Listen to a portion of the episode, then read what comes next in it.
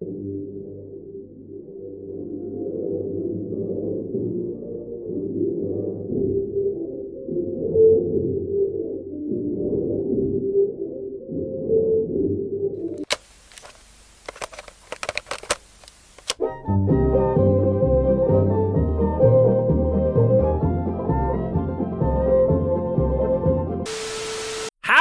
Welcome to the Culture Cave. Or welcome back, I should say, to the Culture Cave because I know you've been watching those last two Back to the Future episodes and you're salivating in the mouth. Anthony, where do you rank this one? Okay, tier list. Let's do a tier list of the Back to the Future films, right? Yeah, so, sure. uh, in the S tier, we got Back to the Future Part 1. Sure, okay, I'll agree with that. I would also put this one in the S tier too. Back to the Future Part 3, S tier. S tier. Oh, wow, okay. All right. It's not going to be a surprise to anyone, but see Back to the Future Part 2, F tier. not as good as the other two, but it's going in the S tier. Oh, that's ridiculous. Come on, they're all S tier. Anthony's made a mockery of the tier system, the the sacred YouTube tier system.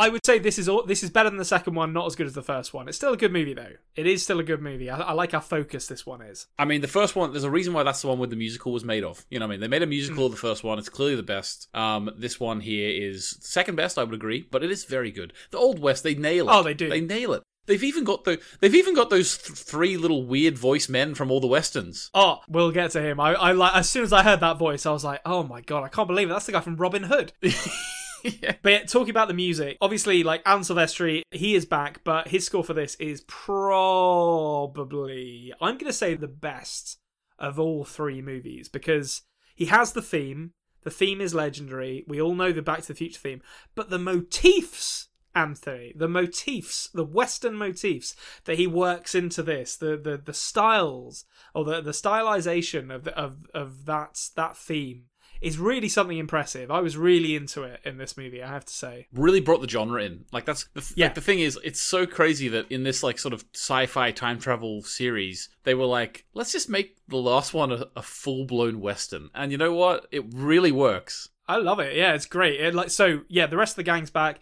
Spielberg gets a gets a producer credit for the first time, although he's kind of been chipping in ideas for the whole thing. Huey Lewis and the News are out. We're bored of them. ZZ Top are in because apparently they are more of a Western band than Huey Lewis. They got the beards for it. They got the beards for it. They do have the beards for it. They appear in the movie. We'll get to that a bit later. but you're absolutely right. This is this is another period movie. And I said in the last episode, I think the problem I have with two is it's not very focused. It kind of jumps around a lot Mhm. by design, but I don't think that works very well. Whereas the first one, it's all in the 50s, and this one, it's all in the Old West. It's all in 1885. Yep. And I think I think it benefits from that because you get to see much more of a, ca- a consistent cast of characters. Mhm. Um, and in this one, stop me if you think I'm wrong, but I'm going to say this is Doc Brown's movie. Hmm, interesting. Actually, yes, you're probably right with that. Like he's the heart, well, hi- him and um, him and uh, Mary Steenburgen's character, whose name Clara. Clara, Um, Clara Clayton. Yeah, um, that's that's the heart of this movie. I think that like Marty's there, he's doing stuff, but um, but very much like George McFly and Lorraine's romance is kind of to a lesser extent than this, but kind of the heart of Back to the Future One. Uh, Doc Brown and Clara's relationship is the heart of this one. I think. Yeah, and maybe that's actually one of the reasons why this film is second in in sort of quality in the trilogy because the third one uh, sorry the second one didn't really have that didn't really have that sort of romance No. at the core of it whereas this one does and the first one did you're right the reason why Marty McFly is going back in time is to try and save Doc Brown's life because he finds out that he died in a in a in a gun battle Over a matter of eighty-two dollars, I believe is uh, is is is what it, what is in uh, what it was over. I think it was eighty dollars, but you know we're not we're not we're not, we're not bicker. We're not bicker. Um, although although the introduction of Doc Brown is pretty cool when he saves Marty from being hanged. Oh, with this fucking sniper rifle. like, okay, right. You've mentioned it, so let's just talk about that for a second. At some point in every movie series, uh, but particularly ones that are constrained by the technology of the periods that they operate in, the creators of the movie series just say, ah, fuck it, and just like start throwing in whatever they want. And Doc Brown.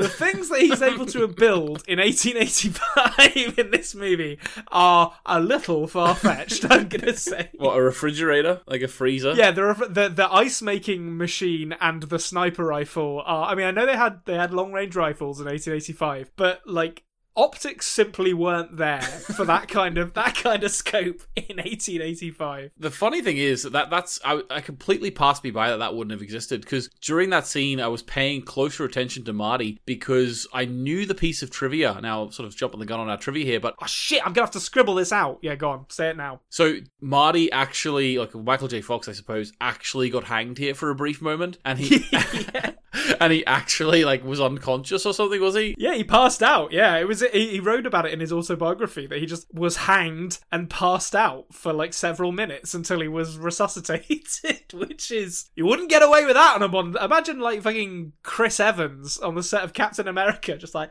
I was actually shot in the chest. Crazy. Like they literally hung their main actor. yeah. Why was there not a hundred contingencies in place? Like Yeah, for a start, like don't make it an actual noose. Also, he's like, he's like, he's like, it's, it's, it's, like, like choking on it, and then, and they're like, he is a brilliant actor. Maybe Robert Zemeckis was looking at him. Was like, has he been talking to Eric Stoltz? Because he's being very method about this. That's a little callback for people who watched the first episode. Oh, they all did. I? Yeah. Don't worry, they all did. Okay, so first things first then. We've, we've jumped around a bit there, but I have to get one thing straight. This movie manages to be racist to both Native Americans and the Irish. And I think that's impressive. Like, right off the bat, as soon as we get to the Old West, ten, give it 10 minutes, it's like, okay, we've got stereotypical Native Americans, and then Marcy, uh, Michael J. Fox doing, I'm not going to say it's the worst Irish accent I've ever heard, but it's not high on the lists. Or, or it is high on the list, I should say. So you know, I, I'm I've been living in Ireland since I was 12, right? And my wife is Irish. We were watching this thing, which watching this film, really thinking to ourselves, is that a poor Irish accent? Oh, okay. You know what? I actually don't think he does too bad of a job. I honestly don't. And I think You've heard it here first. unfortunately, viewing that as a terrible Irish accent in my mind, that's the that's the true bigotry all along. because unfortunately, there are people in Ireland who sound like that. So saying that it's too over the top, perhaps is just insulting the accent in general. Oh, mate, maybe I've I've had I've been hoisted by my own petard here. I've had the I've had the mirror held up against my face, and I don't like what I see. I, I've heard some real like people from Dublin, and like it's a it's a very thick, harsh accent. In amongst the old west voices, it does sound really out of place, and that helps you think it's really weird as well. I will say though, it will never be a bad accent to me, and that's purely because. Uh, Marty McFly seems to, or Michael J. Fox seems to have done a fair bit of research because he actually calls the baby Barbie, and that is really Irish. Yeah. the wee Barbie. That is true. He needed to talk about how he was going to um, take um, take Biff or take Mad Dog outside and give him a betting or something like that. A bitten. yeah, that would be Northern Irish. A bitten. Yeah. Okay, so we're in we're in the McFly household. I've got a question for you. You're you're the time travel man. You're the you're the plot hole man. We've talked about this already. I've come in. Guilty. Why the fuck does Marty's great great grandmother look like his mum? like it doesn't make any sense. Is the implication that Lorraine's great relative had already dipped into the McFly bloodline and then dipped back out again at some point? It has to be. They've pulled the incestuous rug out from under our feet Ah. here. And unfortunately, this does heavily imply that Lorraine's great uh, granny is, is actually married to George's grandfather. They really should have found that one in the family tree at some point, but like maybe we shouldn't have children. This could this could get messy. It's oh, it is it is messy. I, I don't really understand that. Apparently, the role of Seamus McFly was written for Crispin Glover, which makes it even weirder because that means they're gonna have the exact same romance just two generations before. They might as well have just recreated the whole thing and had her like fall in love with Marty and then be like, it's like kissing, it's like kissing me brother, and then like, in that in that day and age though, it probably would have been fine. They'd have been like, ah, whatever. Well, of course. Oh, apparently it is. Yeah. So that's messed up. I mean, re- the, I think the real answer is they just wanted uh, they wanted Lea Thompson back in this movie, and that was the way to do it. And and to hell with the consequences. They should have had Herbie Clara. That make Doc Brown like Marty's like great great grandfather. That would make sense why he's hanging around with him. We've cracked it. We've cracked the code. That's Robert Zemeckis. You've done it again. Yeah. Okay. Fine. We've cracked it. Let's just assume that Mary Steenburgen isn't in this movie uh, for the rest of it, uh, for the purposes of that. Talking about accents very quickly, uh, you've mentioned it already, uh, but we got a bonus Pat Buttram of Disney, who was in Robin Hood and the Aristocats. Um, actually, all of those old drunk dudes in the saloon are like staple character actors from westerns. Yeah, their voices can be heard throughout John Wayne movies and stuff. Yeah, exactly. And Pat Buttram is the one that everyone will know. I, I'm I'm gonna try and do it.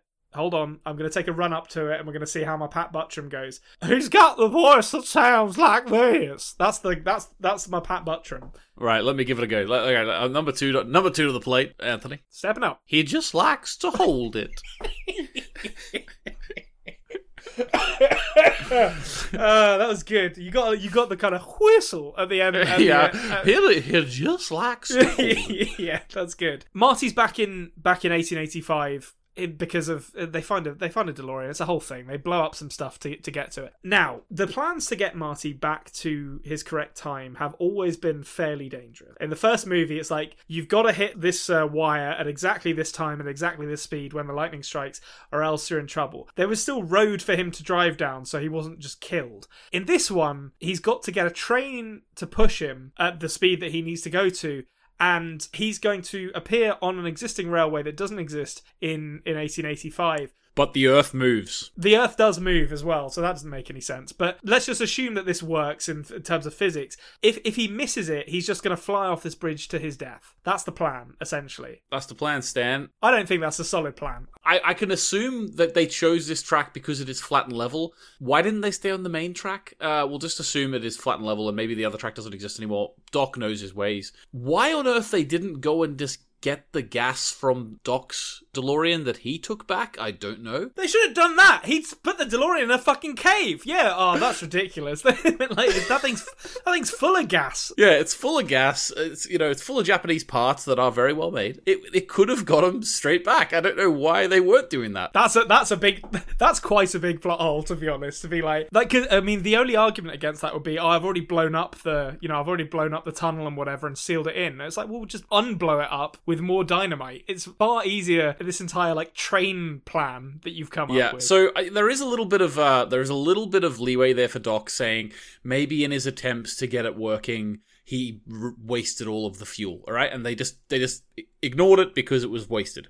Let's give him that. This next plot hole, Konrad, in uh, Anthony's part three of the plot hole extravaganza, okay. is gonna blow your mind because this Go is on. the one that there's no excuses for, no matter what. Okay. Okay. Clayton Ravine. It was called uh, Shonash Ravine, which is an old Indian name, and then it got changed to Clayton Ravine because a young school teacher fell into the ravine. One Clara Clayton. So in the 55 that Marty is living in, Yeah. we know two facts. It's called Clayton Ravine, and Doc had a lover called Clara Clayton. But how are those two facts correct at the same time? Because if she had fell in the ravine, then he never would have saved her and met her to fall in love with her. Yeah, that's I I well okay. So I suppose Doc Brown could have been out independent of his activities with Marty, and he could have saved her in that initial one. No, no, hold on. like he could he could have saved her that time, but then years later, But then it wouldn't have been called Clayton Ravine. well, no, that, he would have saved her from that one, and then years later, in a totally unrelated uh, or a totally separate instant, she would have fallen in anyway. Like that's it. That's the only thing I can think of is that. Well, we know that's not true because he got shot two days later or something. Well, okay, so maybe he saved her from that one, and then he's shot, and then in her grief, she threw herself into the into the Maybe that's what happened. But I also like he he wrote he wrote the letter. He mentioned Clara in the letter, didn't he? My beloved. Oh no no, it says that on it said no, it says that on the Oh, stone. it's on the gravestone. Yeah, it says. Okay, so she- oh, so it only says that on the stone because she paid for it. All right, okay, so that's what happened then. Uh, he did meet her. He was out there doing something. Maybe look at the stars. Who knows? He met her, and then yeah, then he died in the, the over eighty dollars. Mad Dog Tannen killed him. Yeah, and, then, she- she, and then she threw herself into the ravine. I think yeah, that that that stacks up. There's some poetry to that. I think. I think I, I trust. I trust Robert Zemeckis to to to to land that plane. Okay, so Biff. Then we've mentioned him briefly there, or. Ma- is he called Biff in this? I didn't actually ever catch his first name. Buford. Oh, Buford, that's it. Buford Mad Dog Tannen. Um, real nature over nurture themes in this regarding the Tannens. A couple of couple of questions I have. In this one, Biff as a character, or the Tannen, the the the resident Tannen antagonist in this series has gone from an awful bully who is a, is a potential sexual abuser to a murderous magnate to uh, the literal worst cowboy that has ever lived. Like Mad Dog Tannen is a nightmare person. Yeah. I mean, essentially, what they're saying is that no matter what a Tannen does in their life, they will always become a complete scumbag, no matter who raises them, what environment. Um, which I think is an, an interesting comment that Robert Zemeckis and Bob Gale are making on uh, on human nature. There, this this family line is is putrid to the core. Yeah, there's no saving it. Although, having said that, though, Mad Dog is one of my favorite iterations of this character. I think that Tom Wilson is his name. He did a fantastic job making himself into a different thing for me. I think to the point where when I was a child, I actually think the first time I watched it, I didn't realize it was the same actor. I mean, I think to, to a certain extent in all three movies, he more than anyone else has to reinvent himself. Um, because you know the the sort of magnate Donald Trump Biff in Back to the Future Two isn't really that similar to high school bully Biff in in Back to the Future One, and likewise Buford is a complete. I mean, they're both they're all evil, but they're completely different characters, have completely different mannerisms for the most part um completely different ways of talking so yeah it like he- a great performance from him Also, he also has that version of himself who's like worm tongue to uh, George McFly. Way worm tongue. Great. Uh, I told you to take away his staff. Be that's what we need. Is a, is a, a version of Lord of the Rings with Tom. That's, that's what he's like, though, isn't he? He is a little bit. He's a sycophant. Yeah, he just sucks up to Marty, uh, to to George rather. Okay, so we get the we get the town festival. Lovely music. Um, yeah, ZZ Top playing a country version of Double Back. Um, why doesn't Strickland, when Buford and his gang reveal that they haven't actually turned in all their guns to enter the festival, and they draw a gun, threaten a man, and then threaten his his partner? Why doesn't he just kill him? Why doesn't he just shoot him with his shotgun? because this is the biggest uh, twist of all. Strickland is a slacker. Oh no. I think he is a slacker because Buford Mad Dog Tannen should have been put into jail here, um, maybe even hung. Or even killed then and there because he was Yeah. literally shooting party members. Yeah. Yeah, no, I think you got a point there, Konrad. Uh, what I will say to you is they try to slip in a little joke that Marty invented frisbee. So not only skateboards, he's also invented the frisbee. And he, he also, you know, we haven't actually said this yet, but um, in, in a departure from the second movie, he takes a pseudonym of Clint Eastwood in this. So he's also making the name Clint Eastwood famous in this. And he also, which I really liked as a callback to Back to the Future Part 2, in 2, we see 85 Biff watching uh, the good the bad and the ugly Yeah. specifically the bit where um, Angel Eyes is uh, is shot in the chest and seemingly killed, and then he reveals he's wearing like a metal plate on his chest as like a sort of rudimentary bulletproof vest, and he does it in this movie. And I respect a callback to Back to the Future too. Yeah, no, I really thought that was cool. Uh, but I will say, Marty has balls of steel because the coverage of that metal plate wasn't huge. Not a lot, no. like you, you could still get shot quite easily in the in the stomach, and that'll kill you. Yeah, yeah, like it, it wasn't very big. Um, so yeah, props to Marty for that. Um, I, I like the idea. And this one is maybe the first time we've seen like the photograph change from Doc to Clint Eastwood. So like we've had it change before, but it usually changes to like a good outcome. This one changed from one bad outcome to another bad outcome, which I thought was pretty interesting. Yeah, yeah, that definitely is interesting, and I, I, I love that whole like showdown at the end. It's really, but this movie essentially has like two endings. It has like the kind of shootout ending. It's not really a proper shootout, but it's very tense. Uh, Buford is very menacing, uh, and and that's like that comes to its conclusion, and then we have the wild train sequence at the end as well, where Yeah. it's not a Deus Ex Machina, but Doc has invented like super hot burning fuel that he just chucks into a, a steam engine and makes it explode at a certain time, which is kind of dumb, but it it really works quite well uh, as a as an exciting uh, conclusion to the story. I think. Yeah, and uh, and we get the nice little ending to the to the Doc and Clara, um, you know, relationship where she comes back because he tells her that he's a time traveler, and then she comes back, and then he eventually he doesn't go back to the future because he like gets on the hoverboard and saves her instead, which I thought was lovely. But in that romance, in that courtship of them, there is a moment where they're talking about Jules Verne. 10,000 Leagues Under the Sea. And uh, Doc accidentally lets slip that he read it when he was a little boy. Okay. Yeah. And uh, Clara laughs and says, You couldn't have read it when you were a little boy. It was only published 10 years ago. Now, here's a question for you, Konrad. How old would Doc be when he's a little boy? You think like eight years old? Sure. Yeah, something like that. Yeah. So we know from the continuity of this film that adult Doc looks the same no matter what. So actually, Yeah.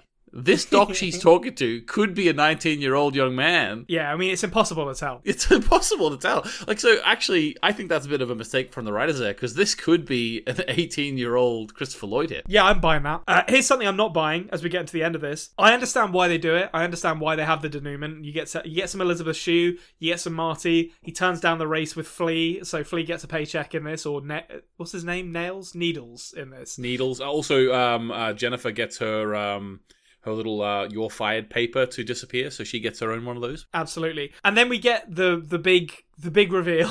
I understand why they did it, and I understand it's a feel good moment, but that train just shouldn't work in any way. I'm not much of a physicist. I'm certainly not an engineer of, of aerodynamics, but that thing shouldn't fly. That's not the biggest problem here, Konrad. The biggest problem is why the hell do the crossing lights go off before he's even come into the time? That is wild. That implies that they operate on some kind of like metaphysical level where it's like I can feel something coming.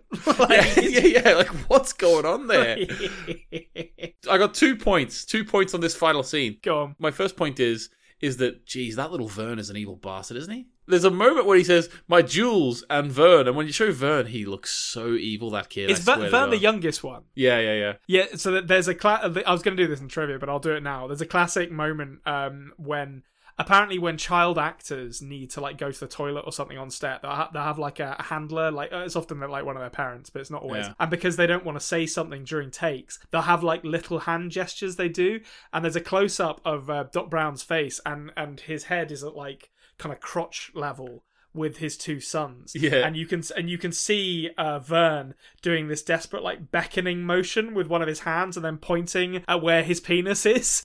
Um, where so that actor clearly was like needed the toilet during that scene and is desperately motioning for someone to come and take him away, which is maybe why he looks like such an evil little monster because it was like he was bursting, he was bursting for the toilet. I can't believe they left it in. He's been holding it for hundred years. Like. Oh yeah, exactly. Yeah. Also, the second point is on the frame. I never actually read what it said on the frame before, but it, I thought it was pretty cool. It said, uh, you know, because he gave him the frame of them in front Yeah. of the clock back in 1885, and it says, "To my partner in time." Oh, nice. Very good. Um, I will say that that photograph was not taken in 1885.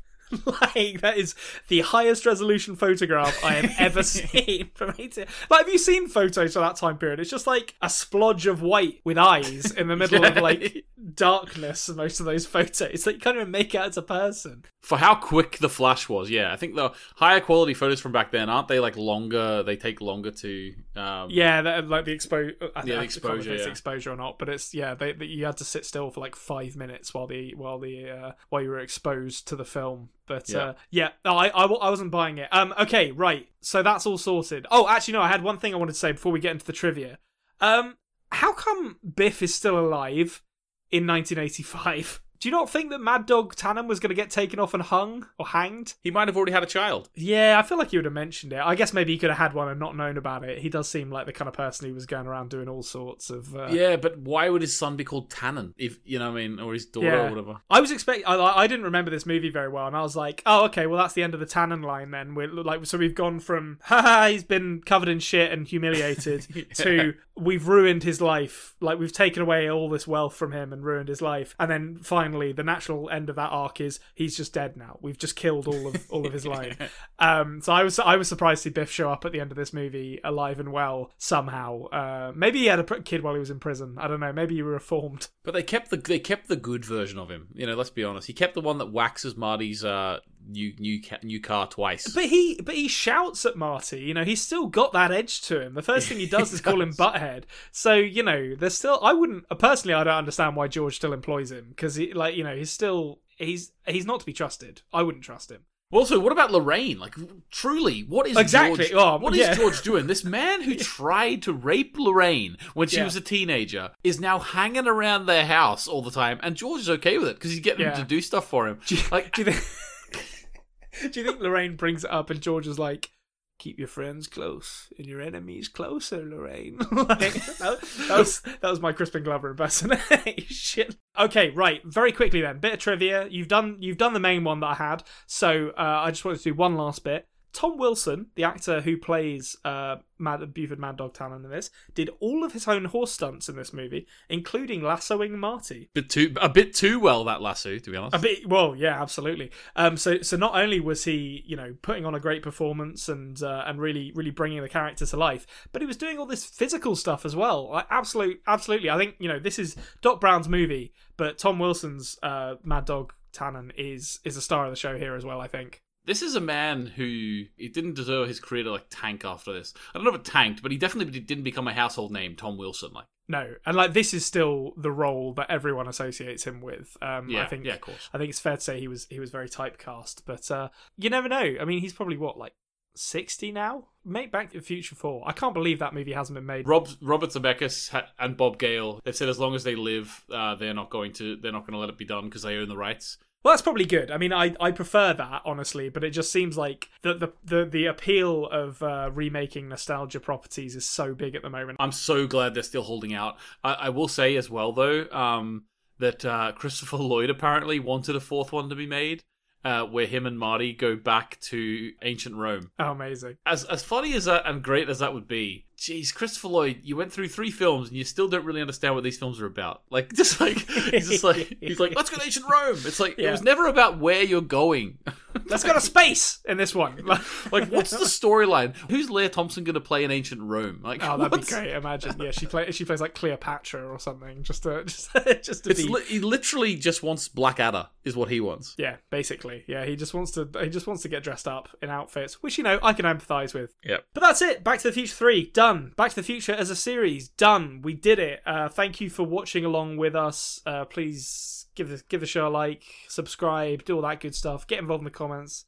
Let us know ways in which you think that Mad Dog Tannen managed to survive his ordeal in prison and have and have children. Um, or maybe maybe he's not actually even related. Maybe it's completely unrelated and Biff Tannen is just a just a guy who looks similar to him. Every in, in in Hill Valley, every like bad bully guy looks like that. I don't know why. It's just how it goes. Yeah, there, there's it's a very limited gene pool, so